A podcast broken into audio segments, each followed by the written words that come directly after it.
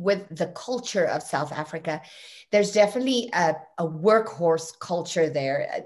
I find um, South Africans, and I'm generalizing, but myself, we're very hard workers, and and we have a lot of tenacity, and and as far as what the country's been through and the politics thereof, we've had to have a lot of endurance to keep going. But I did grow up in a very supportive, um, stable home.